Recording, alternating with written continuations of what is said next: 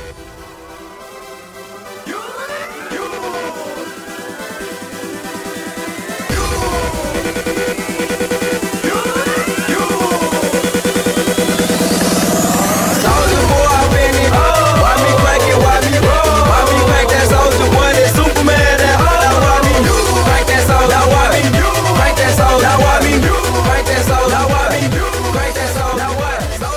All right, we're recording. Benny J, welcome to the podcast. Uh, you want to give a brief introduction about yourself to the people out there listening?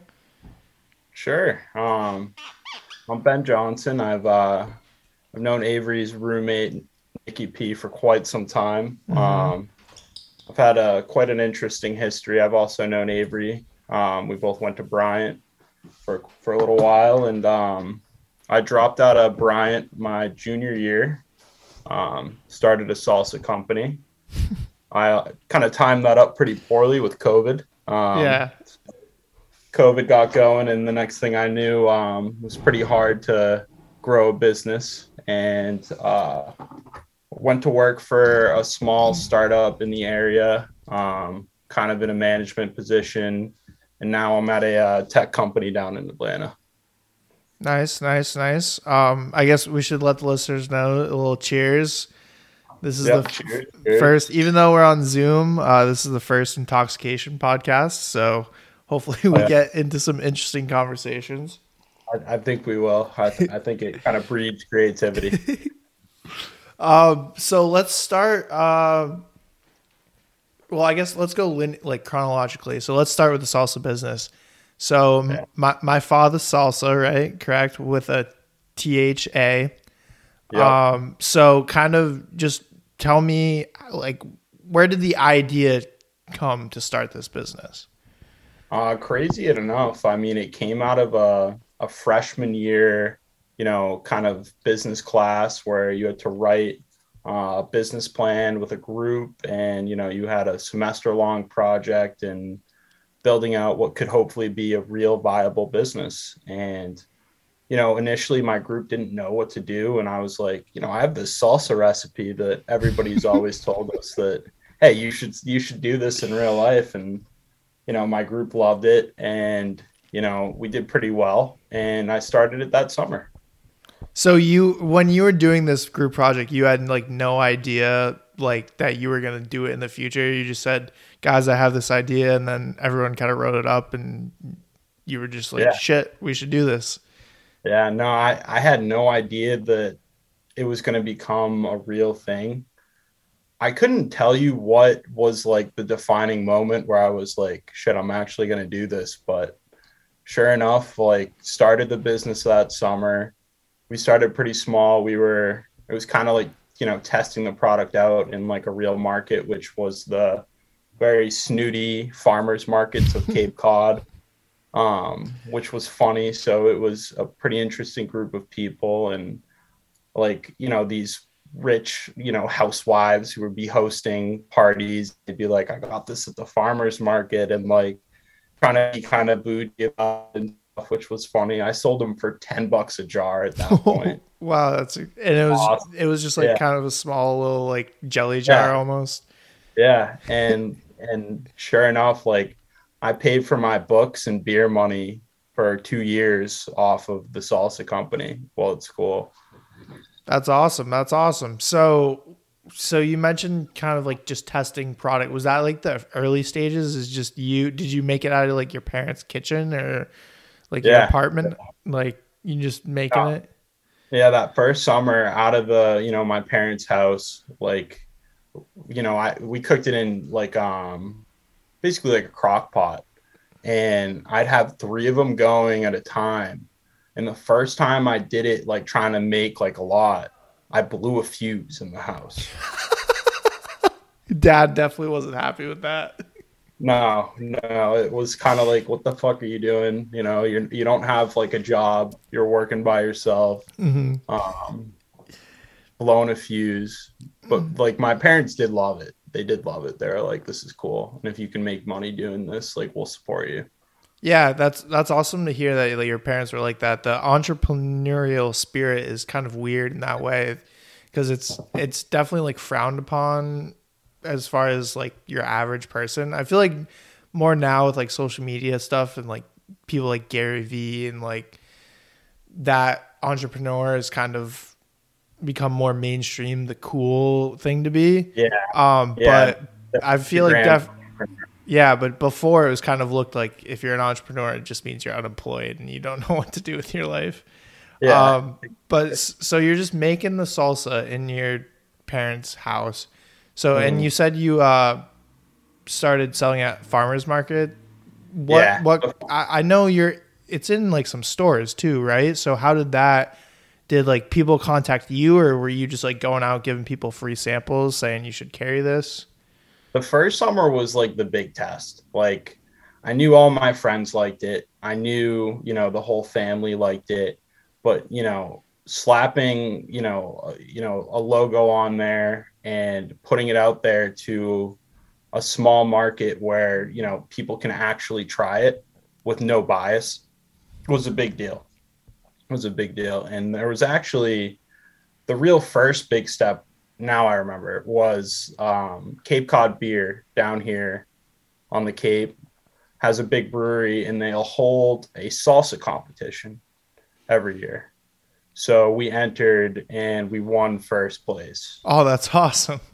Yeah, and that's what kind of led to me being like, all right, I'm gonna check this out at a farmers market this summer. You know, we did three of them the first year, three days a week, and that's when I knew like, all right, people actually like it. People are gonna pay for it, and let's see where we can go from here. So you went to these stores and just like kind of set up a table and just sold it. So you weren't actually in the store, but they allowed you to sell it on the premises. So, like the way the farmers markets worked, where they were ran by the town, like a little board on the town, right? And, um, you know, you could sign up to be a vendor for, you know, 200 bucks for the summer. And, you know, as long as you have all your licenses and everything, which is like Board of Health stuff, pretty typical. Like they had to come by and check like the the kitchen in my house to get a license. That's actually kind of hilarious. Be like, Yeah. the health inspector shows up to your premises and it's just your parents' kitchen. Yeah, yeah, yeah. It was it was funny. It was a lot of paperwork. There's a lot of paperwork that goes into food, which makes sense. yeah, you got got to make sure that everyone's safe consuming whatever. Although it is kind of disturbing that I remember reading an article or something about the FDA like it's okay to have a certain amount of like arsenic in your food. It just has to be like under like a really small percentage. But it's still like it's still like yeah. Yeah. there's probably some different chemicals in your food that you're consuming. It's I mean it's just mm-hmm. like bound to happen with like supply chains and stuff, but it's just Yeah, kind of No, unnerving to read that. It's concerning for sure. Yeah, and like the rodent, like the rodents parts, and like the insects parts. Like I don't know if you know all about that stuff. we, could get into a whole podcast bashing the FDA and the things that go on with companies putting out new products. It's it's an interesting world Mm. that you know I think most people probably don't want to know about. Oh no, it's ignor ignorance is bliss. That's definitely that's definitely that um kind of field right there. Um, but so you're selling at farmers markets, and then so when so that was was that wasn't the same summer, right? When was that Cape Cod? Um, Cape Cod Beer and Farmers Award. Markets the same summer. Oh, it was so you Yeah. you were doing really good out right off the bat. You're Yeah. cooking out Yeah. products. What um and then obviously you go back to school. So when you when you're in school, how is the business being run? Do you have it kind of like delegated to others that aren't in school? Or are you running it from school as best you can, or Yeah. is it just kind of paused? At that point, it was like, all right, we got a summer in the books. I've sold, you know, it was probably over a thousand jars that first summer, which was awesome. Yeah, it's more Uh, than anything I've ever, ever sold. Yeah. And I'm like, all right, like I want to do this. So it was kind of cool to get back to school. And wow, that was a nice rhyme. And uh, you know, be like, all right, what are the next steps here? And I found myself spending way more time figuring out how I'm going to start a salsa business than I was like spending time on schoolwork, which became an ongoing issue as things progressed for sure. So you were just like all focused on the salsa business because you were because essentially like people go to school to learn about business and stuff like that. So when they get out the real world, but you were you had your own business, so you're like, why do I, why the fuck do I have to go to this like Yeah. management What the- 200 class? yeah what am i doing here and you know i'd book out like six hours in one of the library rooms and i'd spend you know probably initially like half and half on banging out whatever homework i had to do and like prep for a class and the other half like looking into stuff and what licenses i would need where i could actually go to produce somewhere where i could sell on shelves And so have you have you eventually did you eventually get to that place where you were in stores?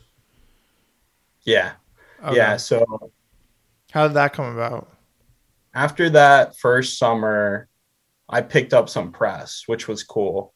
Oh, Like, really? Uh, like, did yeah. you did you like reach out to people and be like, "Hey, you should write an article," or people were just like, "Oh, this is a great story."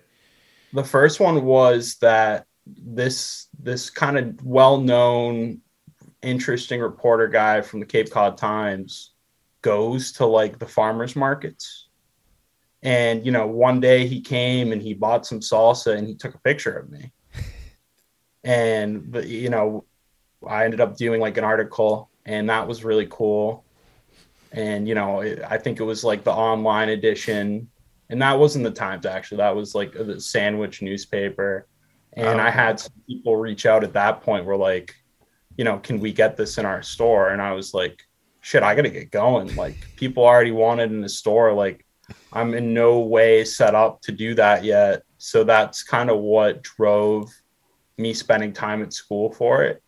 Um, and as that progressed, there was like a few more like people reaching out to do articles. One of them was the Cape Cod Times. Um, there was another one from we had done a market off Cape that you know there was reporters at, and they wanted to do an article. So things kind of started picking up faster than I was ready for, so to speak. And that was kind of what kind of caused the movement. Yeah, when the demand kind of exceeds what Yeah. you're making or necessarily like want to make too. um, Yeah. Because at this point, is it just you doing it by yourself and like Yeah. you have no help? It's just you canning. It's- Yeah, it's me, you know, in the kitchen, my parents helping for part of it, you know, having some of my friends from home come over and help for part of it and, you know, banging it out, jarring everything.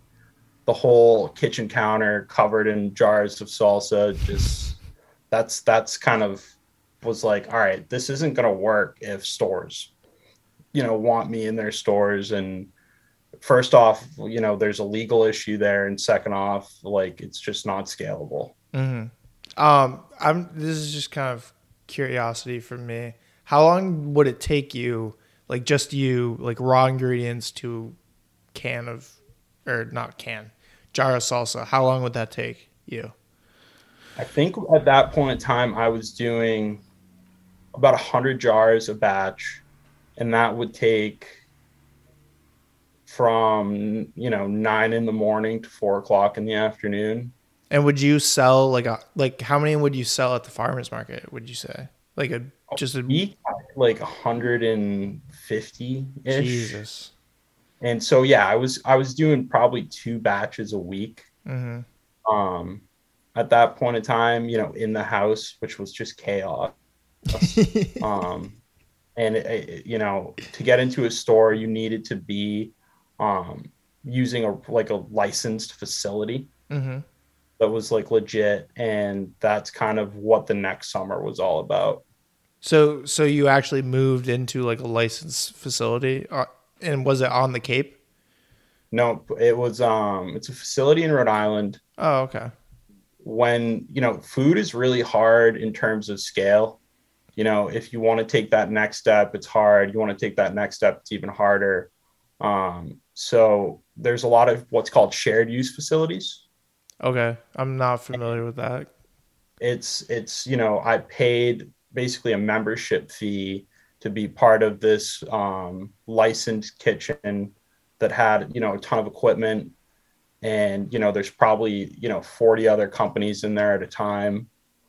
And it's you know everything from storage and you know jarring to actual production equipment and like large scale uh, cookers basically to cook the salsa Okay, so it's essentially like you and like 40 other companies that are kind of in the same boat where they they need to expand, but they probably don't have enough capital to like buy their own industrial equipment and stuff like that.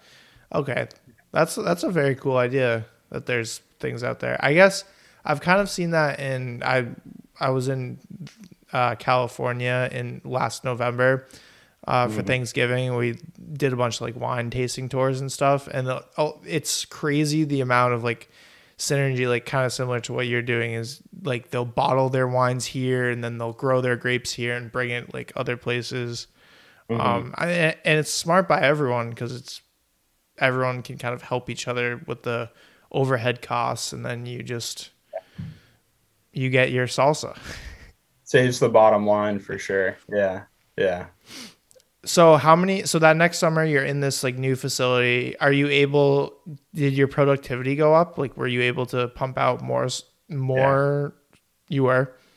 yeah at that point we're doing you know 250 350 jars in a batch um And is it still just you, or do you have like employees or people helping you, like volunteers? So at that, point, at that point, I think I think it was about half of that summer was um, me, my parents, and my friends once again, just in a much larger, much painful, much more painful scale of just like it didn't get easier with moving to like a real facility. It got harder, and it was you know about halfway through that summer, I think it was apparent that like the next step was going to have to be taken for everybody's sanity um, which basically was the facility which is it's actually a nonprofit which i thought is really interesting. Um, offers what they call a co-pack and people in the food industry are familiar with this. So i have a agreed upon per unit price with the facility that has their own workers that make the salsa. Um, if i don't you know agree with the quality of the batch they're not allowed to question that. I send it back. They give me a full refund. They got to make it again. Okay. So it's essentially like like a contractor, like where you give them the recipe or whatever, and they make it. Oh, okay, that's another very cool thing that is probably very helpful for people trying to scale food businesses. yeah yeah it's um definitely a little bit less cost effective but it Mm. it kind of takes a lot off your shoulders in terms of where your priorities are Yeah, yeah, because you're focused so much on like labor, where that kind of frees you up to do other stuff. So Yeah. that one summer where you're using these kind of like different um, production methods, how many stores were you able to get into?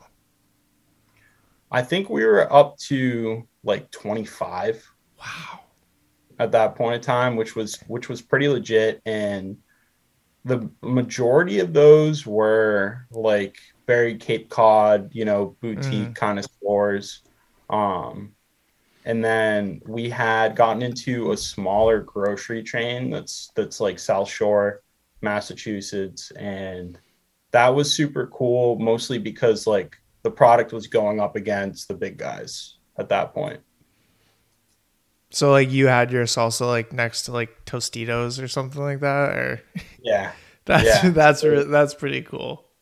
Yeah it was it was going head to head with you know the bigger guys and we were definitely more on the expensive side at that point still Mhm. are but it was it was you know very interesting to watch over the next year and a half as numbers begin to rise in terms of how quickly the the stores were ordering more and you know as the time kind of shortened down and the order size goes up So, and what's the name of that like small little uh like grocery store? that's uh Trucchi's Markets Okay, yeah, I've never heard of it. Um, they're you know South Shore closer to Rhode Island too Mm. um Taunton Bridgewater Raynham um a couple two other stores too but it's nice once you're working with those kind of guys because you deliver to one facility and they put it out there to the rest You Yeah. know, it's, it's so would you would you say that's like kind of your biggest, like the biggest store you g- got into, or Yeah, yeah, Yeah. definitely the biggest. They've been around for a very long time. Um, I know the owner pretty well, and like it's been a family run, you know, grocery store chain for like 60 years. Oh wow, that's awesome. Yeah. Um so you're kind of like in all the store. Would you say was this did you get into the stores before you had dropped out of school or was that uh Yeah. so you did? Okay. So let's go like kind of to the decision of you dropping out. What did your parents think about that? Like why what made you think to drop out? What Mhm. were your plans? Like walk me through that situation.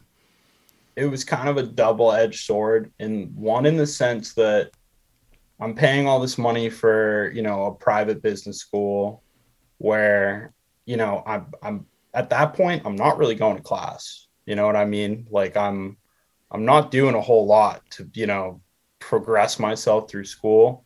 And i'm still having like a 3.3 gpa showing up for exams. So i'm like you know what am i learning here and why?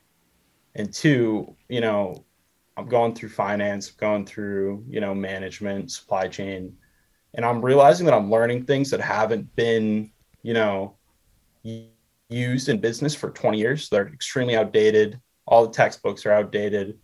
And on the other end of that i'm spending so much of my time most of the time that i would be spending on school you know where i would have like a crazy gpa on a salsa business that's doing pretty well and growing that I was like, you know what, I, I don't want to keep putting myself in debt here. You know, I'd rather wait and see down the line what happens with this salsa company, take out a business loan or something in the future, maybe get, you know, some sort of angel investment and, you know, really go after that. So that was kind of the thought process behind uh, dropping out. What? So when you came to your parents and told them, or did did you tell them before you did it, or like ask their opinion? I can just only, only imagine like you're just talking to your parents about that. it was definitely like kind of a group decision in a sense where like my parents knew I was smart. I was smart, you know, in high school. I I almost gotten into West Point. Like I was I Mhm. was never like I was like a slacker.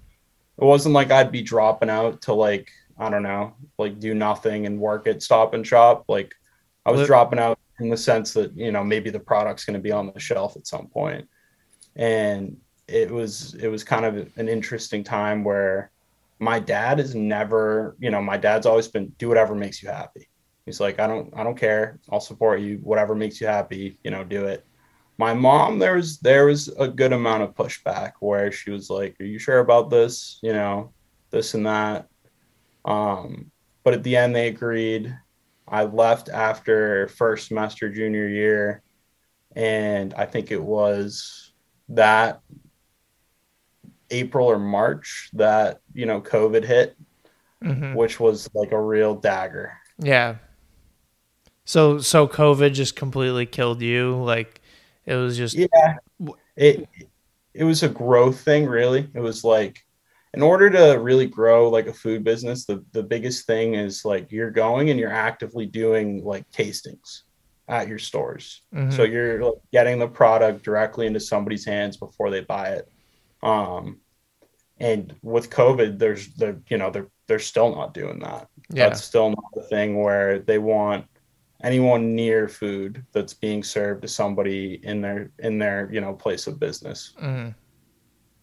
Yeah, yeah, and I can imagine because everyone loves free samples. So if you walk into a store and there's Benny J handing out like Yeah. tortilla chips with the salsa on it, and then you get and then you start to talk to them. It's it's a little easier to like sell people things than if it's just like there on the shelf and they're like, huh, I don't really know what this is. Like if they haven't seen a news article or they haven't heard it like word of mouth. Um, so yeah, so so did you like try anything like kind of creative like during COVID to like try and get it in front of people, or was it just kind of like impossible? It was it was impossible to do it at a store. hmm that was one thing for sure. One thing that we had too was, you know, we still had the availability to do those really small jars that were basically like a half of like a full size jar. And, you know, it was good to be able to put those out into stores because, you know, you're, you know, oh, I'll give this salsa a try. It's, you know, half the price and I can test it, not, you know, throw it out after one bite and feel like I wasted a bunch of money that was cool. Um, and the other thing was a, a bigger online push. So with online, uh, I'm assuming you have like just like a website. So like, Yeah. were you like running like Google ads and Facebook ads or anything like that, or is it all organic? That was, you know, the tougher part because at the time I didn't know too much about like SEO and you Yeah, know, you should you should have texted me. I know That's what I, do know. for a living. and I was like, shit, like for one, I don't know a ton about this. Two, I know it's expensive to get any real traction. Um, hmm which which is was a whole nother thing where like am i going to risk you know five ten thousand dollars right now on you know a couple campaigns where they might not produce anything Yeah. that's very risky to me um but we did you know we opened up online which was cool uh, the website's great um but the biggest deal with that was shipping Yeah. Ship, yeah, shipping, you know, even now you see it with what's going on in the world, like shipping costs are up six, seven percent. And that's still biting into me, um, even right now. Well, and not Yeah. only that with the price, but like the time delays and s- stuff of things and shortages and like supply. Like I feel like every other week there's like some story about that. Yeah, yeah, these these massive supply chain issues that everybody's hearing about. But um, so you know, the product's heavy, like it's a glass jar full of like salsa. Like you know, it's everybody has that you know expense when it comes to buying something online, and Amazon makes it kind of not a thing these days. But for a small business trying to branch out into online, it, it was it was very tough. I looked at a lot of different options in terms of you know where I could sell online and how I could you know work with some sort of packaging shipping company to lower those costs. And it it was it really came down to scale Mhm. and getting to a point where you know maybe we were doing 2000 jars like a month which was like from one standpoint on a production standpoint hard at the current facility it was going to be very difficult to have them on a schedule where they could make that much salsa and you know that's also created a whole nother issue with the shipping itself and like the amount of time that would go into shipping 2000 jars of salsa you know a month Yeah, and especially if there's just like one individual jar, like I can Mhm. I can imagine that's very time consuming to do all that. And and to your point, like Amazon with two day shipping and other places like Walmart and Target, they've done that now, but they're also massive companies with infinite Yeah. pocketbooks that can and have Take a hit. all yeah, and they also have all this data and other stuff too that helps. And you're Mm-hmm. just you're trying to make two thousand things of salsa. it's a little, little different. Yeah. Yeah. So that created a just a nightmare of issues, which kind of led me to the realization that this pandemic has really, you know, messed this up. At this point, I've dropped out of college. Mm, You know what I mean? Like it's it's like times are dire. Um, which is when I started, you know, looking for another little side hustle. And so the that kind of land you to that first uh, startup company that you worked for. Yeah, yeah, which was which was very interesting. Um, it kind of opened me up to a world that I was completely unaware of. And at, initially, I was kind of like a sales consultant Okay, Um, so it wasn't full time at first, or first. Yeah, yeah, not at first. It was it was kind of like the whole business model of this company, right? Is you know working with large enough entities to handle their energy contracts okay, while also providing some ancillary services like LED lighting upgrades, solar, um, eventually car charging stations, and then some different different products to mitigate COVID. okay. So for the listeners that might not know, and for me because I'm kind of stupid, when you say the term energy contract, what Yeah. does that entail? Just like where they get their energy from, essentially. Yeah, so it's kind of a an interesting thing that happens in our country where in the Northeast it's way more prevalent, in other parts of the country not so much, but we actually have what's called energy choice. So you can go out and you can shop energy providers, which is the name you see on your bill, hmm and pick a provider who might be, you know, a certain amount lower than another. And in terms of like, you know, residentially speaking, it's not a thing. Like it doesn't really matter. Um, but when you're uh, either, you know, a city or a town or a big enough company, you know, I saw, I can't say the name of the town, but I saw one town it was pretty big and they could have saved over a million dollars over four years in the budget.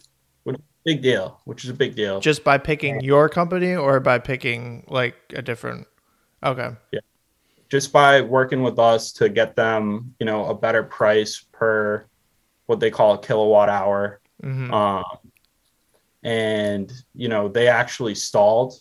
And the interesting thing that we saw with COVID in that industry was that energy prices were at a low. You know, people weren't going into offices, lights were turned off, demand was way down. hmm So energy prices fell. Um, and they waited so long to, you know, re up on their contract that they lost over a million dollars in savings. Wow. Yep. And so, so your company would, they wouldn't, you would kind of manage the contracts. You wouldn't actually like be the one supplying the energy, correct?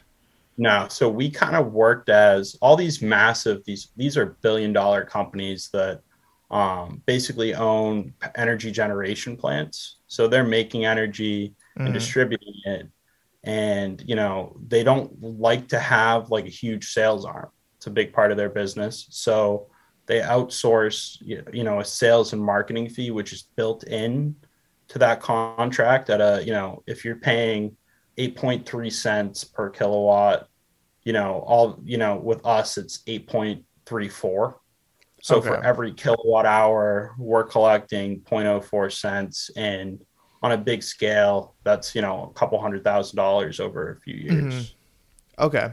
Okay, that makes sense. Um, so you were kind of brought on as like a just a part time. How did you get in contact with that? Was it like a just you know a guy type deal, or did you Yeah, like go was- out and seek them? It was a you know a guy kind of deal and it was like here's a contract to basically be part-time. This is a commission structure this and that. And you know after spending you know eight or so plus months i think doing that on the side um the ceo was an interesting guy. He's like a harvard graduate. Loved to talk about it.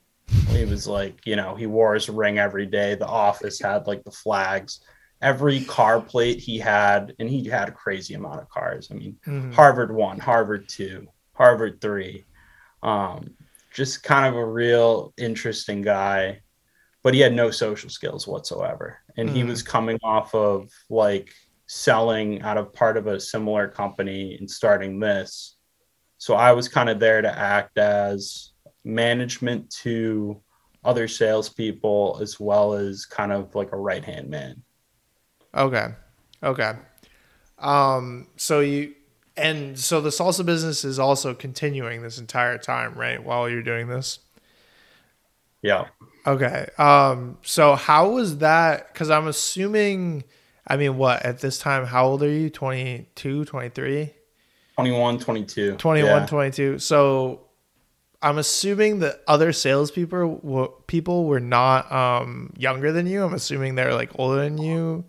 Yeah. Yeah. So And how was was how was that like managing? Because I always,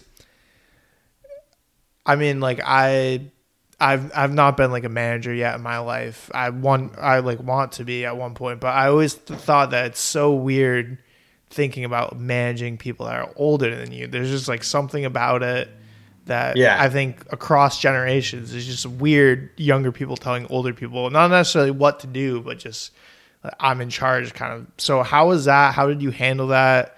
Did you have Mm-hmm. any issues with that? People giving you a hard time?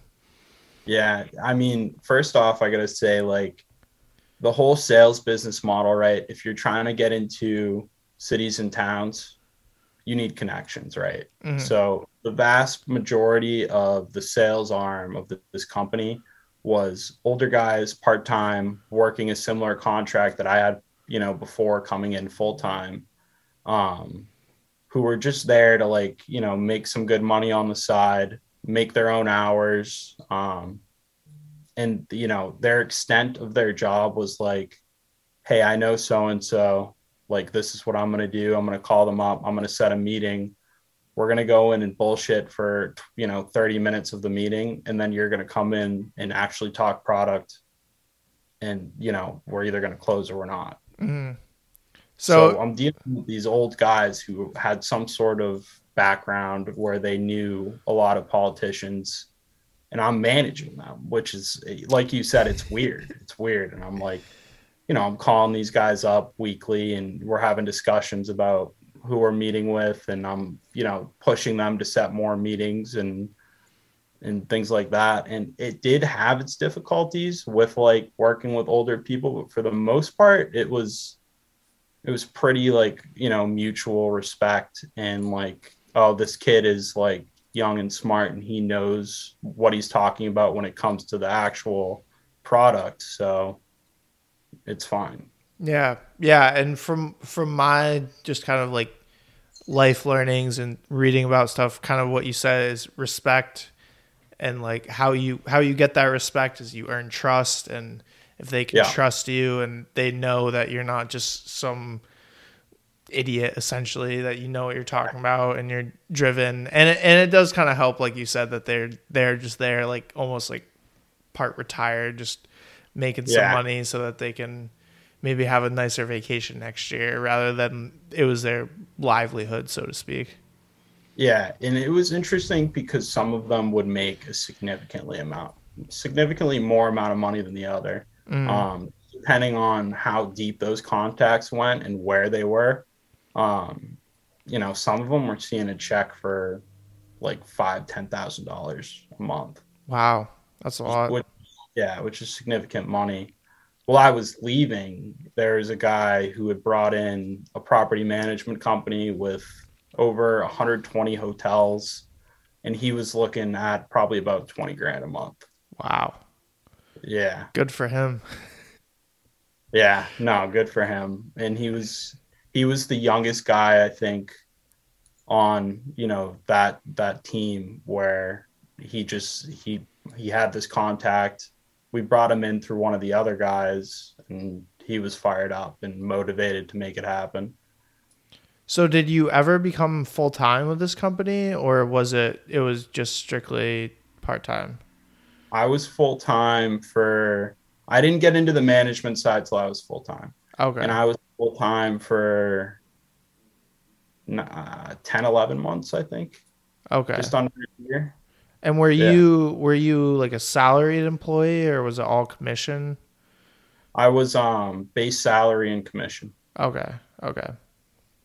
And equity actually. I was I was an equity partner, was part of the deal when I got brought in. Um, so I had a couple percentage points on the company, and I don't think I can talk about what I left with. Yeah, yeah, yeah. I, I don't want to get you in trouble. um, we can talk about yeah. Uh, um, but so I guess is there anything else you want to say about that, or should we move on to kind of like why you left and your new job? Yeah, we can move on. Um, All right. The ultimate reason for leaving was that CEO. Okay, Um, it was just like a personality difference. Like you guys didn't get along. it was it was if i guess you could say his lack of personality partly um just Well, he Yeah, for Yeah. for people that don't know you, you're a people person. You like to have fun. You like to talk. yeah Um, and so I can definitely see if someone's kind of more like introverted and not really like out there. You're kind of like, what's with this person? yeah and it was definitely like a an ego issue where you know it was like hey like our website hasn't been updated in five years and like in our industry it wasn't as big of a deal um, but with where he was trying to move the company to it was going to be a big deal. It was like you know like you need to sit down and spend some money on this. And like it's it's it's not negotiable. Like it's something that has to happen. Or you know why aren't we doing x when we could be making you know an extra lot of money probably off of x? Um, and things like that that just really weren't considered. Um, and i think that was partially due to ego. It was partially due to the the harvard thing.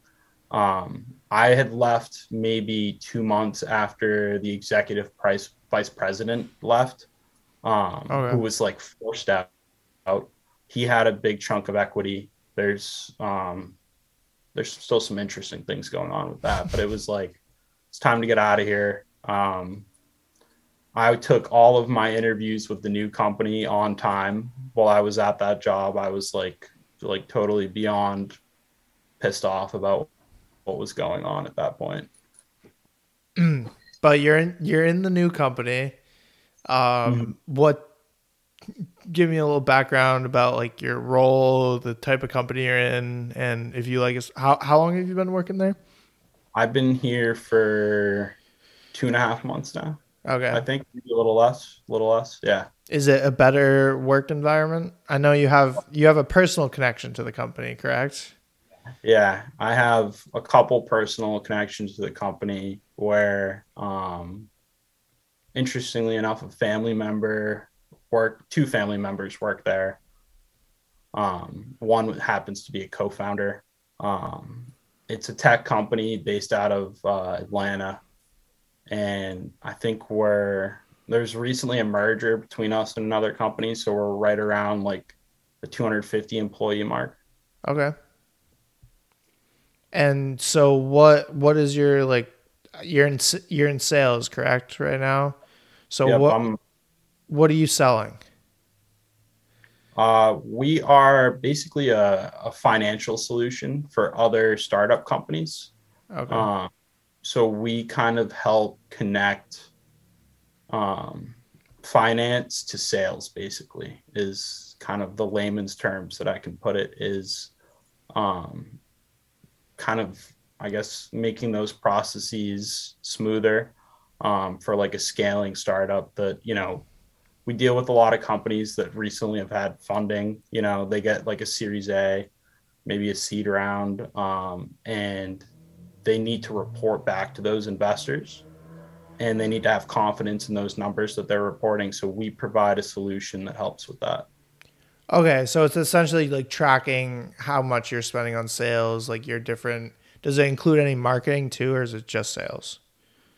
This is this is purely tracking revenues and metrics that other like big big metrics that are important to software companies which is like you know annual reoccurring revenue monthly reoccurring revenue churn customer lifetime value um, kind of the the things that an investor is going to want to see on a regular basis Okay, so it they essentially just like plug their numbers in and it'll like calculate this all for them essentially so that they don't have to do it themselves.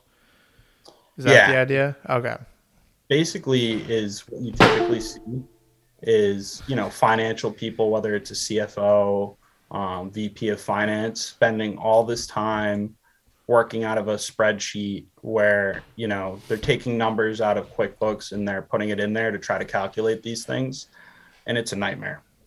And it's not always right. And sometimes you know they're going to miss a renewal because of something like that which is a, a costly thing to miss and it's not something an investor wants to see Okay. So it essentially takes the human error out of it, and it makes it much more proficient for these companies. Yeah. Yeah, Exactly. Okay, that makes sense. So how do you how do you go if you don't mind kind of talking about it? Um, how do you go about like finding these companies? Because obviously there's like the internet, there's phone calls, there's emails you can do, there's I'm sure you have like personal connections, like trade shows. Uh, obviously with COVID, and you you've also only been there two months, so you might not necessarily know. But Mhm. where do you Are kind you- of find these startups? Are you familiar right now? Our kind of main, I guess you could say, point where accounts get fed into our Salesforce would be Crunchbase. You know Crunchbase? Is it an internet website? Yeah, yeah. So Crunchbase is basically. Um, I'm just gonna Google it and check it out. It's it's a website that can give you a lot of information about um, a company and a company's you know funding level. Um, Oh, So- it's kind of like uh, what is that other what is it Bloomberg website that has that too? Yeah. too? it's kind of like Bloomberg. Um, It looks like it's a little more extensive though. Yeah, and you know, so we use Crunchbase, we use you know Sales Navigator. I think there's over seventy thousand accounts in our sales, like our CRM alone. Mm. So we're we have like plenty of, I guess you could say, open space of accounts. It's it's Yeah. a it's a big market and it's a vastly growing market. Um, we deal strictly with um, sales negotiated agreements, so companies that are, you know, they have a sales process, they have a sales team. It's it's it's pretty interesting, um, and that's kind of a niche thing right now, but it's growing. And is it just software startups or is it like any startup you could think about? Um, on my side of the company, it's software companies, but we have recently merged with another company that is kind of it's a similar product that's built for, I guess, a bigger market. So they can handle software companies, they can handle some other use cases, and you know, we're typically only working with B2B companies and they can handle more B2C. Okay, okay. That makes sense. Um so you're enjoying the new role and the salsa business is still running, correct? It's not kaput yet. Yeah, no, the the salsa business has survived all of this, which is which is a great thing. Was there was there any time when you were just like fuck this, I'm gonna like close up shop and not doing any not do it anymore? Or have you kind I- of like delegated to other people? I mean, the whole co-pack thing is great where, you know, somebody else is producing it. They know it now. I don't have to be so worried about how they're going about cooking the product. Um, so that takes a huge lift off my shoulders. And, you know, I think in terms of like our current stores, we lost a good amount of stores due to COVID. Yeah. Um, we're, we're down to like 15 like the like they cut you out or they just close themselves. Yeah, some of Okay. some of them closed themselves. Some of them cut us out. Like one, for instance, like it was a bigger kind of chain, and this was actually the biggest chain we were in. And right at the beginning of COVID, I'd say first couple months, they closed uh, their local program. Oh, Where- okay. Yeah, so they shut that down, and that was like four or five stores right there that was gone, um, which sucked. And they still haven't opened it back up. Um, I'd love to see them do it. You know, Christmas tree shops. If you're listening, come on. You were in the Christmas Um, tree shop? Yeah, Dude, yeah. that's it was such a I funny mean, store. obviously it's like localized, like it's not across the country, but still that's I mean, I feel like you talk to any I don't know, is that like a northeast thing or is that pretty much It is.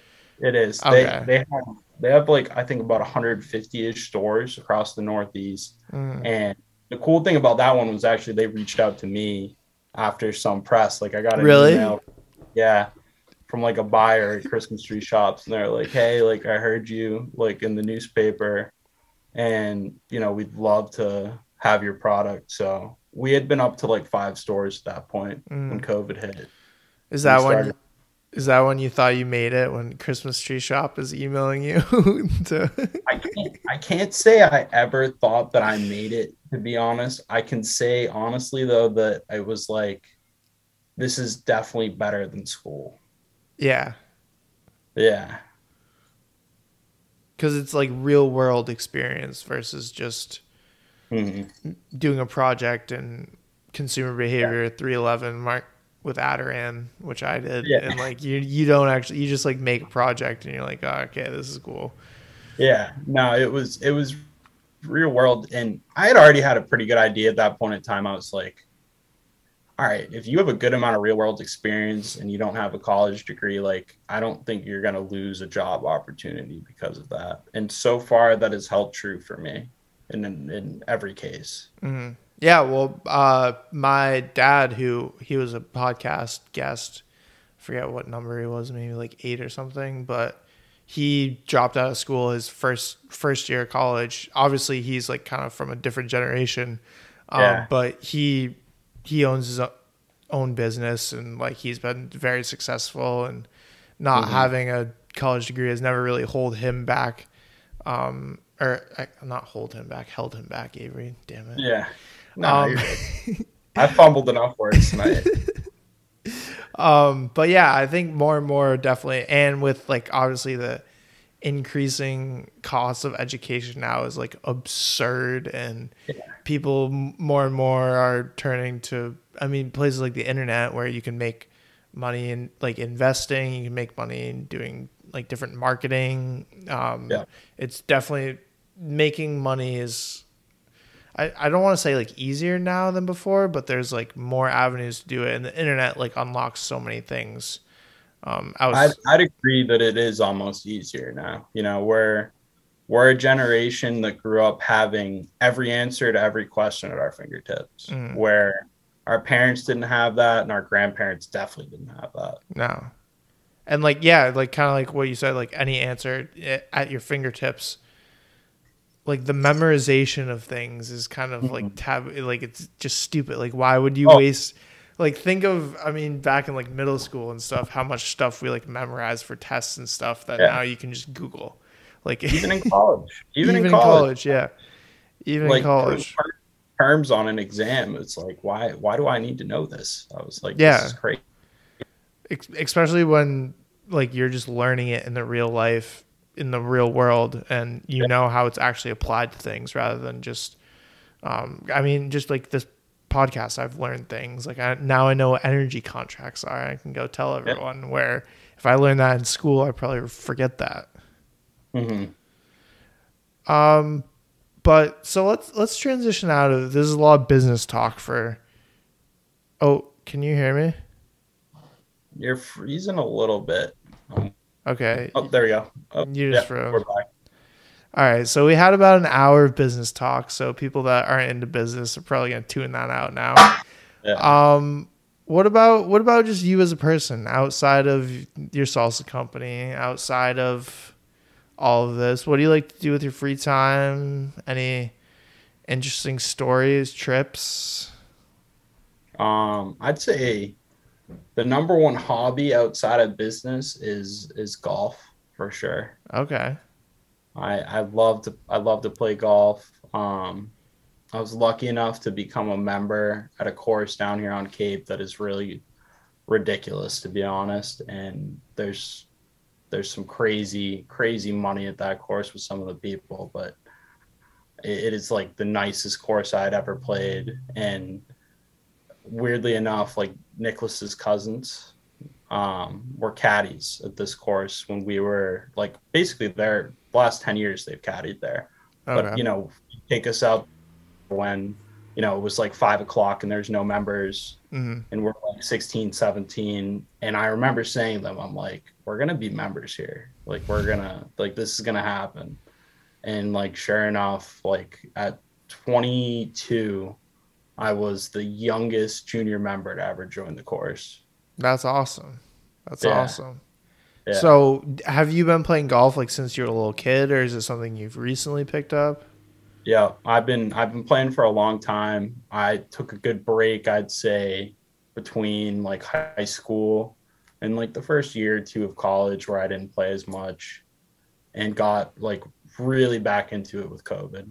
Yeah, yeah. I feel like that's every so like I mean, I've played golf my entire life and like I know other people and I feel Mm-hmm. like the same thing happened to everyone. Is like you kind of Yeah. stopped going in high school cuz like you were more concerned about like sports in high school and like girls and like hanging out with your friends like it, well and it's expensive. So And it's Like- expensive. high school Yeah. when you kind of go out on your own essentially like you're using your own money and stuff like that you're not going to spend whether it's like 50 to like 90 Yeah. 100 dollars to go play golf let alone a membership but when you're a kid like your dad takes you or whatever i, I did summer camps but yeah i kind of had that same thing took a little bit of break but now i'm definitely much more into it. Um, have you have you traveled like outside of Cape Cod, like Massachusetts, to go golfing, or is it just like I played. locally? I played. Yeah, no, I played a good amount of courses in Florida.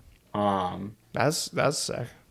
yeah, Florida. Florida. I mean, with the weather, like your cheap course in Florida compared to a cheap course in New England is like a world of difference. It's a world of difference. It, it's it's completely different. You know, just because they don't have to worry about a tough winter where everything gets wrecked and the greens are destroyed. Um, so yeah, I mean, really just Florida. I've played like you know, I've played in Maine. I've played in Pennsylvania, uh, New York, but like I mean, that's kind of the same geographical area, so to speak. Yeah, more more states than me. I've only played in Vermont and uh, Vermont, Massachusetts. Well, actually, throw throw Rhode Island and New Hampshire in there, but Yeah. Rhode Island because that's where we went to school. Um, but yeah, th- yeah. So where in Florida, like, what areas did you play at? I'm just curious Let's see. If you remember. I think Lauderdale. I've played Okay. a few courses in Lauderdale.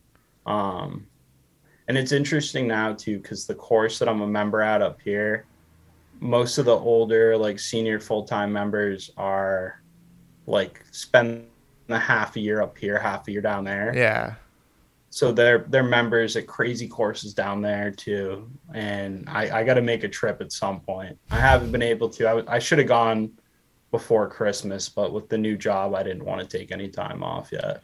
yeah, yeah. yeah, I've uh I've I like I have so many plans for in my head of like golf trips. Like I really want to go out west and like Arizona and like desert courses and shit like that. Like I'd love to go like the Caribbean and like play um the like the PGA tour was just in Hawaii a couple weeks ago. I don't know if you watched any of that, but Awesome. that yeah, it just like that looks so sick. That um that one course, I forget the name of it, where they played like the champion, like all the champions from the last year. Do you did you watch any of that tournament or see highlights? I watched it and I watched I watched part of it. I watched highlights and That course could- is so beautiful, yeah yeah so beautiful. like Oh. like downhill like Yeah. par four with full water view. You're like holy shit. That's like, that's exactly what I was picturing in my head was that whole. yeah yeah Hold on, let me let me look up the name of that.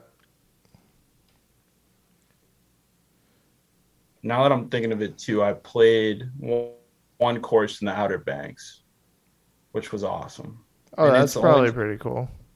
Yeah, it's the only time I've played a link style course, Oh, okay. which was I mean it's it's tricky for sure. It's creative golf. Yeah. Kapalua. That's what it was. Yeah. Yeah. That's what it was. Um, wait, so it was link style, huh? So, I guess let's explain this to the listeners because I, I don't. Maybe you can come up with a better definition than I can. When I think of links, I just kind of think of like rolling hills and like there's not really like any. It's like kind of flat, right? And there's not many trees and stuff. I I don't know what like the textbook definition would be. From what Google's telling me, like links golf is is you know the it makes sense now that I read it is the the origination of golf. So like Scotland, right? Yeah. Links golf, and it's you know it's much more wide open fairways, but you know those fairways are gonna have you know bumps and little valleys and you know your feet are going to be uneven it's going to be more uncomfortable shots um and like vastly harder greens to stick for one and for two to putt on Mm-hmm. Yeah, and obviously in links links golf, you always see like people putting from like 30 yards off the green and stuff with like Mhm. crazy things like that, hitting Yeah. like three wood or something from like 30 yards and just like putting it essentially. Like Yeah. well, I think you said creative, like you can be Yeah. creative with it. mm, Yeah. for sure Do you have any interest in speaking of links golf? Do you have any interest in going over over the pond to uh, England or Scotland and go play some? I know the the the Open is at St Andrews this year. Yeah, that's going to be exciting for one. And I, I'd love to get over there. I've never done Europe.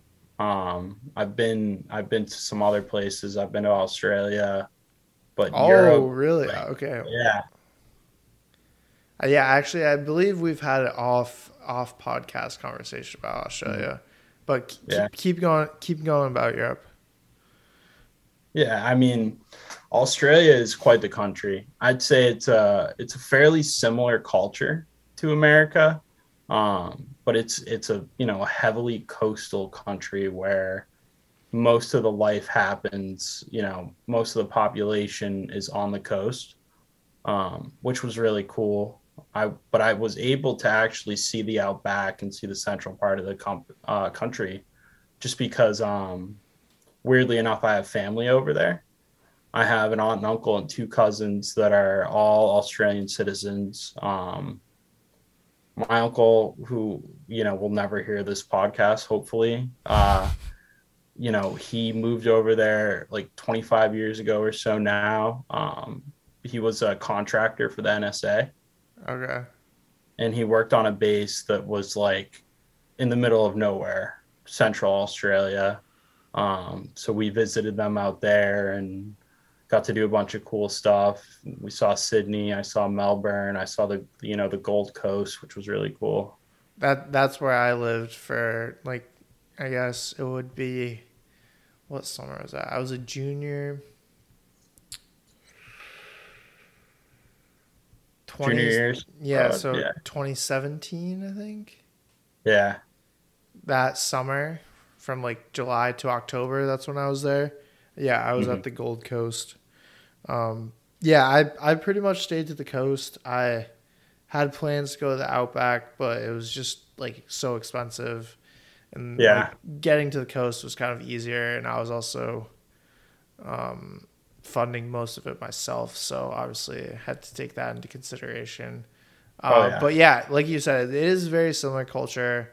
Um, like it was there was some like different things obviously as like every like america to britain is like a little different uh Yeah. my experience was cool though because i when i was there i was studying at university and so you got to i got to meet different like exchange students and stuff and Yeah. there at uni, right? yeah, uni. Uh, it was actually I, one of the coolest things is uh, there was a casino like a like a couple blocks from my apartment, which was bad, but there was a sports bar there, and I went with all like the French students Mhm. for the World Cup when France won the Oh, World Cup. Yeah, Oh. so I was there with like hundred like like a bunch like hundreds of like French people like that were there, and it was just like it was like it was like certain like little things like that. There was another there was a professor one day where there's a bar on campus for American students. I guess some campuses have bars, but this was like in the center, like it was essentially like a restaurant bar area, and uh, we also me and a couple of my friends we were just like watching the Red Sox game because I was with Yeah. some kids from Boston and like a professor walks in with a Boston Red Sox jersey, and so like Unreal. yeah, so we like we like hey, it's a nice jersey, and then he came, sat down, like we had a beer, and like it's like one o'clock in the afternoon on like a Wednesday, like their their their like life is like a little different. It was also kind of funny. So I I met some Australian like friends naturally Mm. just because being in class with people, And so we went out to like dinner, and I became friends with the kids that weren't studying at university too. And they all kind of looked down at like the universities in Australia as like they're kind of like a waste of time, waste of money. They're like, Yeah. why why wouldn't you just get like a job and like so it's kind of interesting because like in American culture, I, I think it's kind of shifting, but it's very much like you need to get a college education to Mhm. make money. But there it's a very different mindset. They almost kind of like laugh at it to a good degree. Mm-hmm. No, hundred percent. Um, yeah, I, I, the best part I think for me, not the best part, but one of the most fun parts about being in Australia was I went in high school, so I had just turned eighteen. So you could And- drink. Yeah, so I'm out drinking like at bars and shit, and I'm having a blast, and that was like uh, definitely kind of a shock, where I'm like, oh, this is fine over here, and like I don't know, you don't you don't hear the same complaints about it for sure. Um. So, what was what were like some of the? So you you said you went to like the Gold Coast, Melbourne, Sydney, and then like the inner. Did you go anywhere else, or that those are just the kind of the main points? those were the main points. Those were, I think I spent a week on the Gold Coast in Cairns. hmm Yeah. Yeah, we were there in the rainy season, which ended up working out well because it probably was the one week it wasn't rainy in, in the rainy season.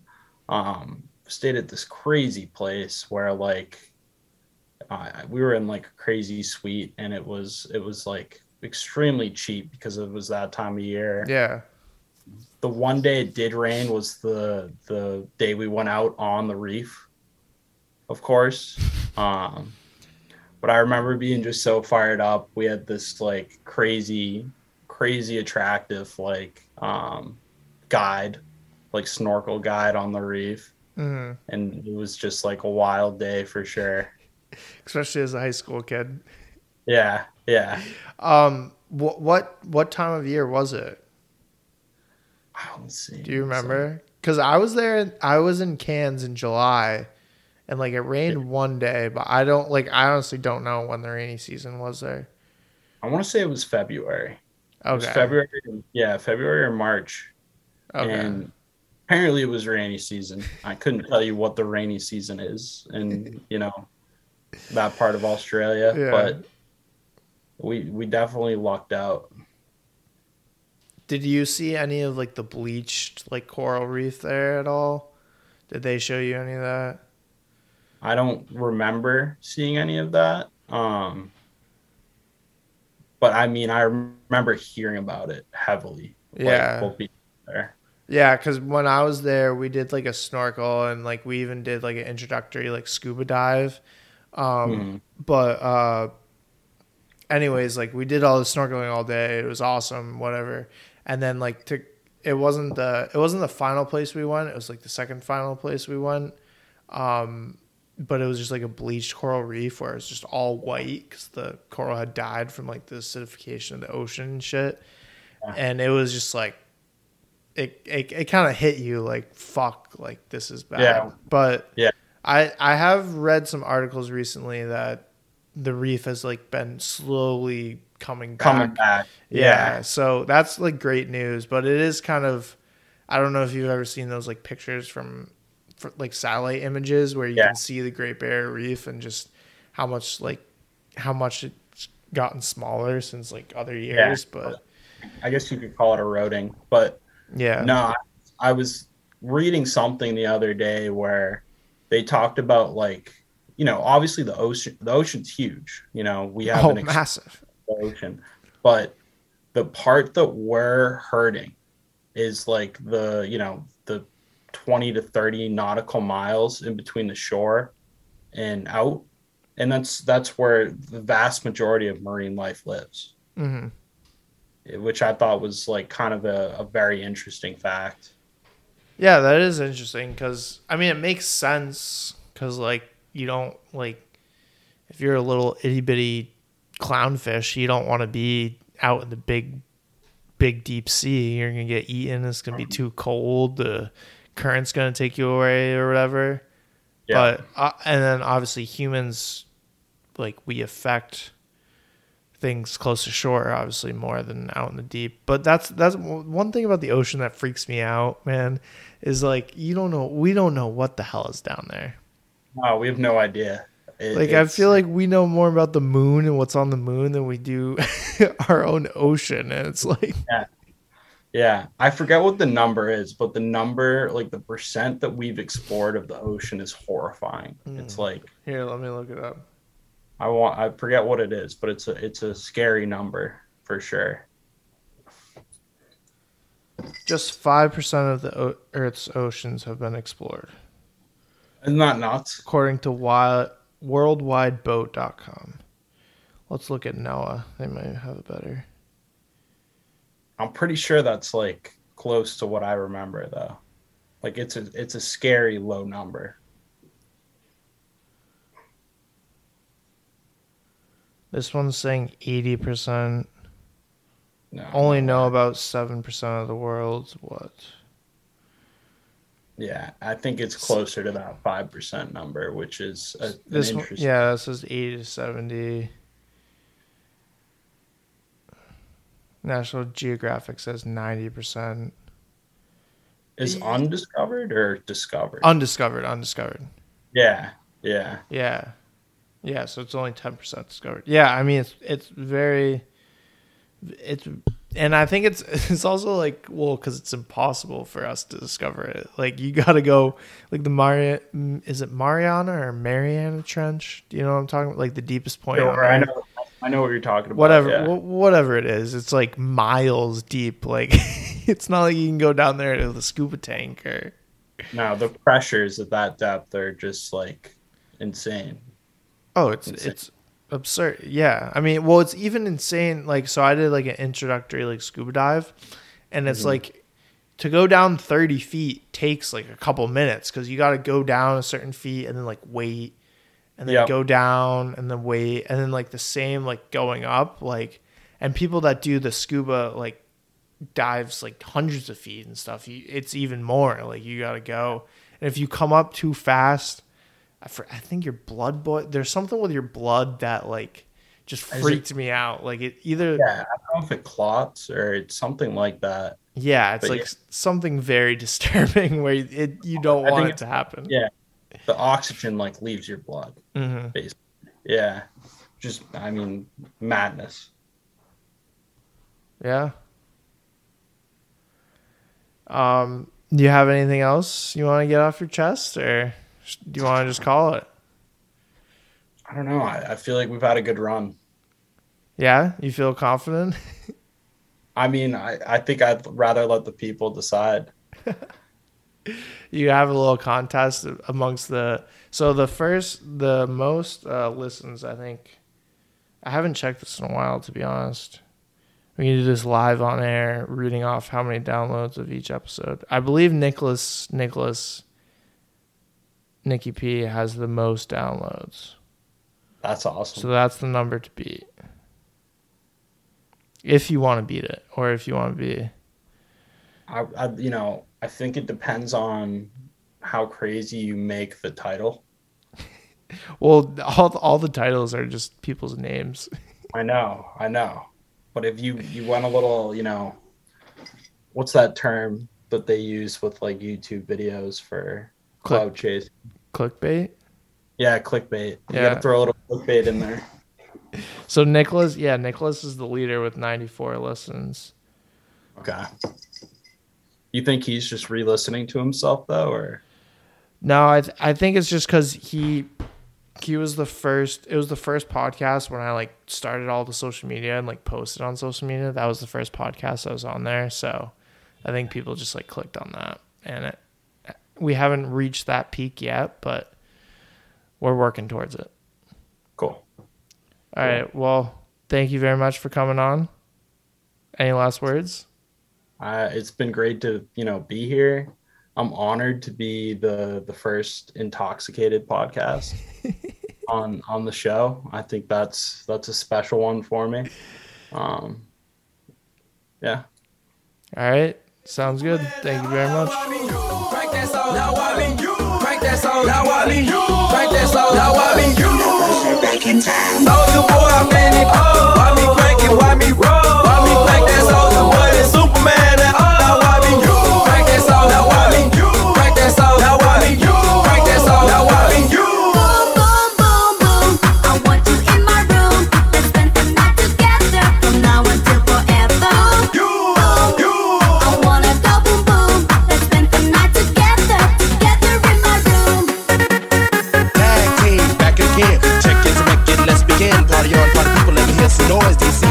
jump, jump, rejoice. There's a party over here, a party over there. Wave your hands in the air, shake your dairy, yeah. These three words when you're getting busy. Whoa, there it is. Hit